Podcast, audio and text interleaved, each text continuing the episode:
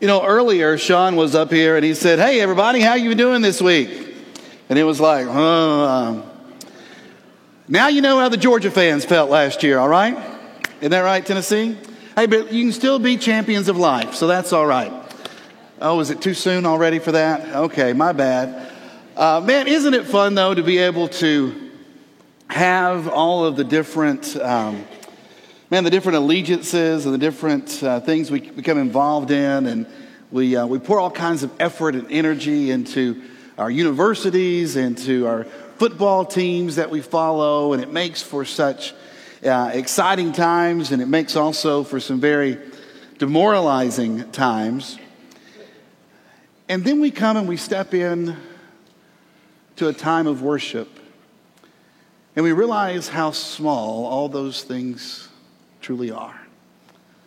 As we get a bigger picture of God and as we begin to see the family of God and understand how that we are all the same because we have been bought by the precious blood of Jesus and because of the faith that we have in Christ we are we are one and we are united and we then come and, and raise up our voice in song and, and share in bread and cup and it's just a wonderful thing to be able to, to have an opportunity where all those things in life that at sometimes can seem so big, we get a proper perspective and we realize just how small many things are.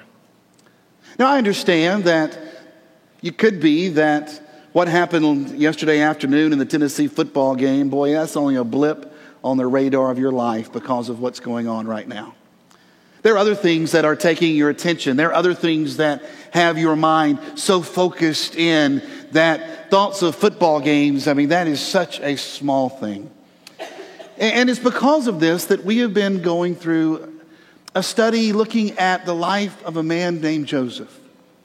And we've been looking at it because it is God's ultimate masterpiece, the way that He would take and weave those things that were good, those, those high moments of victory, and weave those with those moments of, of painful defeat and loss, and weave them together in a way that would ultimately not only be beneficial for Joseph, but for his family and, and for those in the country that he was living in, and for those who would come long after him.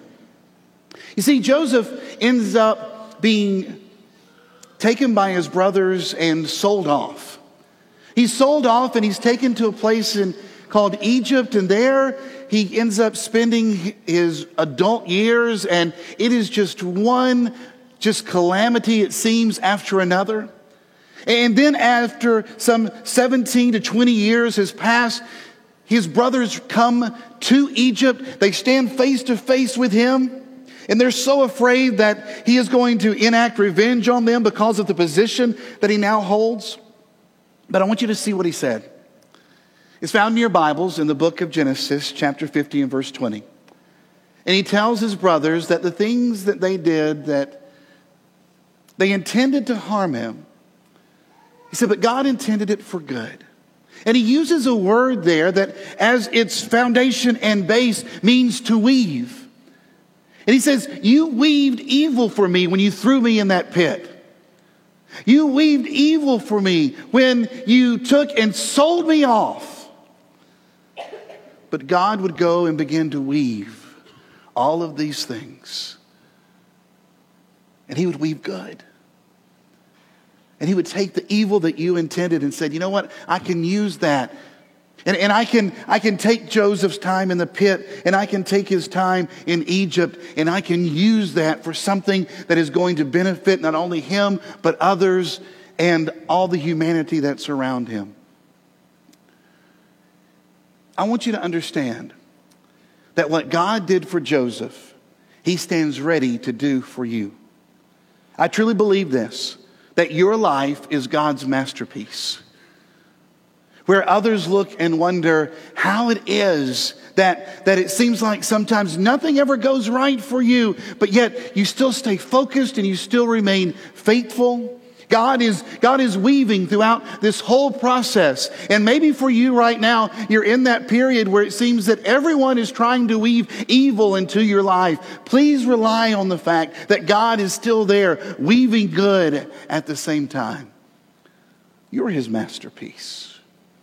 And so we want to focus in again, just for a few minutes today, on the life of Joseph. In Genesis chapter 39, it says that now, Joseph went down to Egypt. And I think this is a great metaphor, really, for, for life. Oftentimes, we go down to Egypt as well. We go down to Egypt, and Egypt is that place where you don't speak the language, where the chaos and the crisis situation that you find yourself in, the grief that you are experiencing, it's not something that is natural to you. It's not something that you feel comfortable with. And so it's a time of great distress. It's a time perhaps of great loss. You know what it means to go down to Egypt. Right after you walk out of the doctor's office, right after you find out you didn't make the team. It's, it happens when all of a sudden you find out that the company you work for is, is downsizing. It takes place when you become the empty nester and you wonder exactly how things are going to go now that life is truly changed. And so you go down to Egypt. You go down to a place that you were not familiar with. But it says in verse 2 that the Lord was with Joseph. The Lord was with Joseph. Even though he was in a place that he didn't recognize, even though he was in a situation that found him as a slave, it says that the Lord was with him. And my question for you, and I think we asked it last week as well do you believe that the Lord is with you in your Egypt?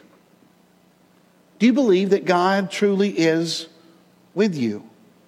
Because you will never go where God is not. You can't. You'll never go where God is not. No matter what is planned for this week, no matter what's going to take place, you guys don't know what's going to happen in school this week. You don't know what's going to go on at work. You don't know what's going to happen in your family. You don't know what's going to happen in this country. You don't know what's going to happen around the world. Those individuals in London who got on the subway had no idea that there was going to be an explosion that would take place. But you never go where God is not. And He has promised that He will be with you no matter where your Egypt is. It continues in Genesis 39 and verse 6. It says, Now Joseph was well built and handsome. That's where that's where I just can't read it anymore. I mean, that just, you know, would you like to find yourself written in Scripture? You know, wouldn't you like to look in there and find yourself and find something said about you in Scripture? I would like that said about me. You know, I would, if I had to have something said about me, now Chris was well built and handsome. That would be awesome to find that in Scripture.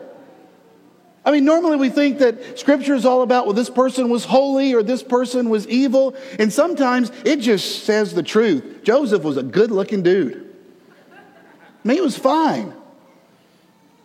Now I don't relate to the story anymore. Uh, before, yes, but now no. But it says Joseph was well built and handsome. And after a while, his, his master's wife took notice of him. You see, Joseph had been bought, purchased, to work in the home of an Egyptian official. And God was with him, and Joseph prospered, and Joseph worked hard for his master. And because of the way in which he worked, because of the blessings of the Lord, Joseph was able to be in charge of everything going on within the household. But as happens, someone else besides the master took a liking to Joseph. And so Potiphar's wife begins to drop little hints, begins to ask little questions just to test the waters, to see what this Hebrew, what he would do and how he would react. After all, he's in Egypt. He's a part of the household. He's not connected to his family anymore. This is a new place in a strange land. So he should be able to do whatever he wants. And so she says, Joseph, why don't you come and go to bed with me? Why don't you just come and spend some time with me? Because, after all, I can make it easier for you with Mr. Potiphar. After all, I am the lady of the house. After all, you are a slave here. You should do what I ask you to do. After all, you are in Egypt. And hey, when in Egypt, just be like the Egyptians. Have you ever noticed that when you are going through periods of frustration, when you are in times maybe of depression, when you are in those moments where, yes, you are living in Egypt, it seems that temptation just keeps up, rising up and getting stronger and stronger and stronger. Can I encourage you to not allow today's frustrations to impact tonight's choices? You know, sometimes we just get so fed up and so tired with the situation that we're in. We're just upset. We wanted things to be different. We wanted our health to be stronger. We wanted there to be more money in the bank account. We wanted to be more successful. We wanted the relationship with our spouse to be something that we could be proud of. We wanted the respect of our children and the rest of our family. But whatever it is, for some reason, right now we find ourselves in Egypt. And it's during those moments it's during those moments of frustration, those moments when we're not happy with where we are, that for some reason Satan understands that, you know what, now you are the most vulnerable. Because after all, who would blame you for going to lunch with her? After all, your wife hardly eats supper with you now. After all, who, who would blame you from who would blame you from just speaking like everybody else speaks? talking like everybody else talks? Who would blame you from using vulgarities and, and cursings? Because after all, when in the locker room, you act like you're supposed to in the locker room. When you're at work, you act like you're supposed to at work. This is how business gets done. This is how we move. This is how things are supposed to be and you want to succeed and you want things to get better and you're not being considered into the in group and you're not being considered for the promotion. So let me just go and act like everybody else in Egypt is supposed to act. But don't let today's frustrations impact tonight's choices. Listen to the frustration of the writer of Psalm 73. He said, I had almost lost my footing. My feet were slipping and I was almost gone. For I envied the proud when I saw them prosper despite their wickedness. They seem to live such painless lives. Their bodies are so healthy and strong. They don't have problems like other people. They're not plagued with problems like everyone else. What's he saying? When you're in the pit, when you're in the prison, when you're in Egypt, everybody else's life looks better than yours. Nobody else is having the problems that you have. Everybody else's marriage is great. Everybody else's kids are on the honor roll. Everybody else's dog greets them at the door. It's a beautiful thing, and life is great for them. Because when life's bad for me, I try to take out my frustration by, by looking at everybody else and saying, Why can't you have some problems? Why can't you have difficulties? And I begin to get even more frustrated because I see the way you live your life and I just decide, you know what, it, it must not be worth it.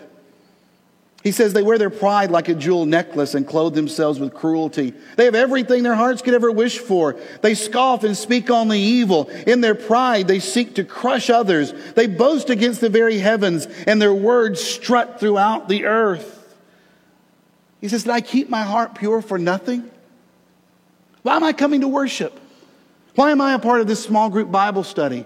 Why am I volunteering for any ministry? What good is it doing me? They don't go to church. They don't put God first in their life. And look, things look good for them. Things seem to go well. They're not having to take care of their sick parents. They're not dealing with the cancers. They're not having to struggle through parent teacher conferences. They're not having to deal with those things that I am. I must be keeping myself pure for nothing because going to worship and going to Bible class and being a part of the kingdom of God should account for something, right?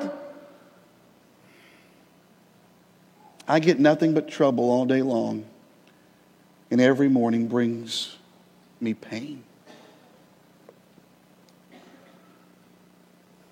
If I'm speaking close to home to you this morning, and you are or you have been that person that has allowed the frustrations and the problems of now impact the choices that you make in the evening, impact the choices that you make during the next day. And if those if it just seems as if those choices keep being those things that are further and further away from where you know you should be, then can I give you just a very simple encouragement? Do what pleases the Lord. Even in the midst of your Egypt, even when others are calling your name and asking for you to make decisions that you know are not right.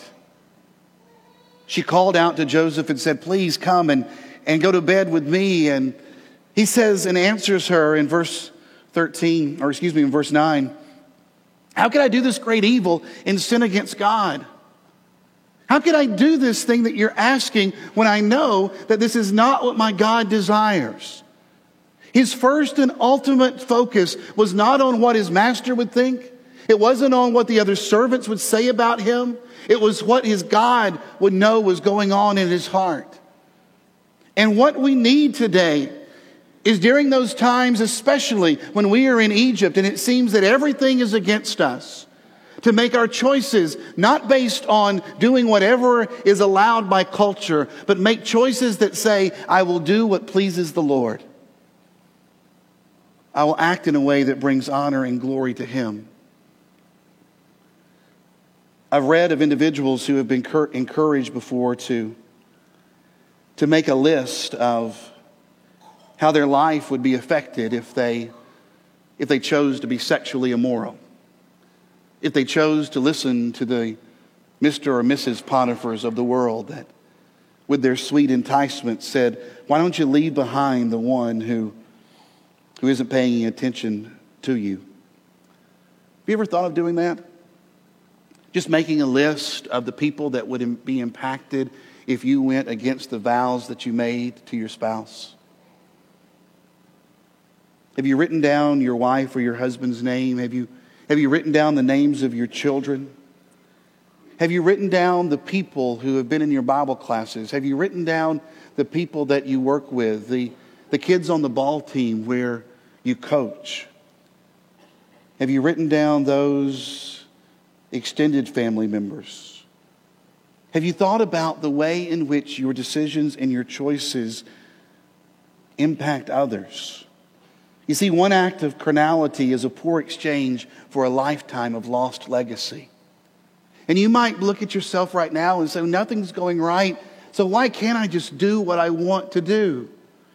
Because the choice that you make today, while it might bring you satisfaction in the moment, if it is not a choice that pleases God, ultimately ends up hurting not only your very soul, but also the souls of those that you are closest to. So may I encourage you and implore you, if you're considering to take that step, if you're thinking about taking that lunch date, sending that text, going to that website, can I encourage you, can I implore you to please consider first what is it that God would like me to do with this time? Where is it that God wants me to focus right now in my life? Dads, you would not intentionally go and break any bone of your child. That kind of action would violate every moral fiber of your being. But when you go and violate the commitment that you have made to your spouse, when you engage in sexual activity outside of your marriage, then you bring much more pain into the life of your child than just a broken bone would. And moms, you would never ask for your child to go and sleep outside in the cold and in the elements. Yet, if you involve yourself in an illicit affair, you will bring more darkness and chill into the lives of your children than a hundred winters. And if you're a single man or woman who are, who's here this morning, you say you wouldn't think about desecrating the Bible or making mockery of the cross.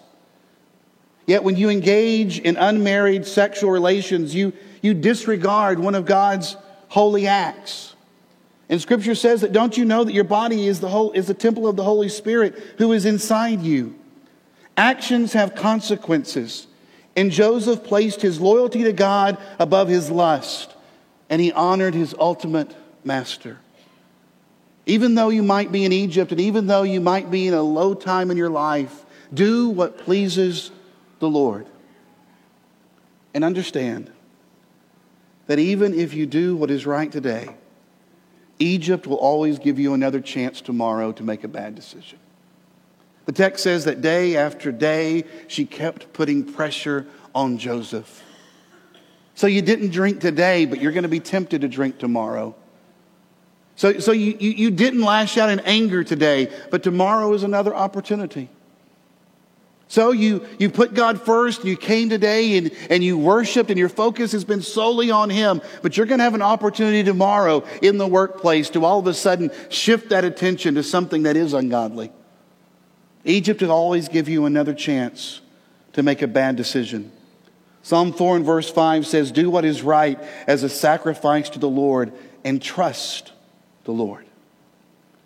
See, Egypt will always give you another chance to make a bad decision, but those chances, those, those opportunities that are given, are also opportunities for you to seek a way to please God and to seek a way to show that your trust is in Him and not in yourself. And so, if you've been an individual and this has been a difficult time for you, and you've seen yourself making these poor choices, understand that tomorrow gives you another day. Tomorrow gives you another opportunity to put God first and to do those things that please Him.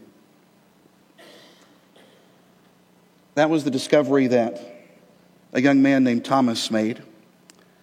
He was born in 1899 to a Baptist minister and church pianist. He was introduced to music early on, and it became a, a great part of his life. He would go and take the jazz music of his African American community there, where he grew up in the deep South, and he would become a star. And he would go and shine in his late teens in Philadelphia and Chicago, and he would play in the speakeasies of the day, making a huge name for himself.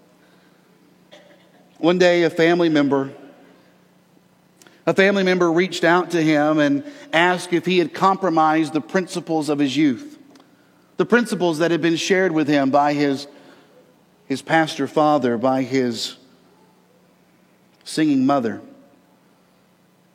He admitted that he had walked away and forgotten many things about his faith. That is, his talent had opened the doors. It had left him exhausted and weary, and he had gotten to a point where he'd seen the way that others who did not have God in their life, the way that they lived, and thought, this must be what a musician is supposed to do. This must be what is supposed to happen. But the relative urged him to return to God. And at the age of 21, he made a, a big transformation, and he would write later that his inner being was thrilled, his soul was a deluge of divine rapture as emotions were aroused within him and his heart was inspired to become a great singer and worker in the kingdom of the Lord. And so young Thomas began pouring his inner energy into God honoring music. Rhythm and blues would meet worship and praise. And the result became a new kind of toe tapping, soul lifting music.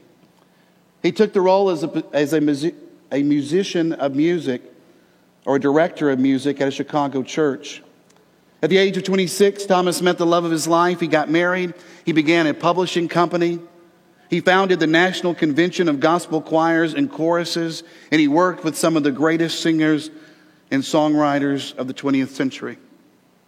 By 1932, he was enjoying the blessings of God at a breakneck speed. He had a happy marriage, a growing ministry. First child was on the way, and life was good. Until one night he was in St. Louis, Missouri, and he received a note after he walked off stage, and all the telegram said was, Your wife just died. She had passed away in childbirth, and so Thomas hurried back to Chicago, and there his newborn son had passed the following day. He falls in just into this deep pit of grief and mourning. He avoided people and he grew angry with God. He said, I just wanted to go back to the jazz world that I knew so well because I felt that God had done me an injustice. I didn't want to serve him anymore. I didn't want to write any songs for him. And so he secluded himself. He nursed his anger. He fed his sorrow. A friend seemed to know what he needed and went and urged Thomas to a neighborhood music school. And that evening, while the sun was setting, he sat down at a piano and he began to play. And he poured out his heart to God. And what wonderful words they were. You might not recognize the young man here. Maybe the older gentleman in the next picture is something more familiar, or, or maybe you've never seen a picture of Thomas Dorsey before. But you know the words that he wrote in the pit. You know the words that he wrote when he was in Egypt. Precious Lord, take my hand. Lead me on. Let me stand. He says, I sat down at the piano and my hands began to browse over the keys. Then something happened. I felt as though I could reach out and touch God. I found myself playing a melody, one I'd never heard or played before. And the words, they began to come into my head and they seemed just to fall into place. When my way groweth drear, precious Lord, linger near. When my life is almost gone, hear my cry, hear my call. Hold my hand, lest I fall. Take my hand, precious Lord, and lead me home. Maybe you're in Egypt this morning. Turbulent times will tempt you to forget God. Shortcuts will try to lure you away, and sirens will call your name. Don't be foolish. Don't be naive. Do what pleases the Lord. And take tomorrow's opportunity to do bad, to honor God, and to walk with Him as He leads you home. Father, I thank you for this day and for the way that being together reminds us of those things that are truly important. And there are individuals who are here this morning that know what it means to be in Egypt and know what it means to feel as if everything is against them. And many have been strong and many have kept their faith. And there are others, though, Father, that it has just become easier and easier to let things go and to let things slide. And there have been decisions made that are not pleasing to you. Father, remind, remind them today that forgiveness is always, always near. That you are always with them, that even in the midst of whatever darkness they find themselves, that you are there as a light to their path. And Father, may we all take your hand during those times that are difficult those times when our way grows drear, when it seems that our life is almost gone. Thank you for hearing our cry. Thank you for he- he- hearing our call. Father, we ask you today, precious Lord, lead us home. In the name of your Son, we pray. Amen. If you need to respond this morning because of the message of the Lord, I encourage you to do so as together we sing the words Take my hand, precious Lord.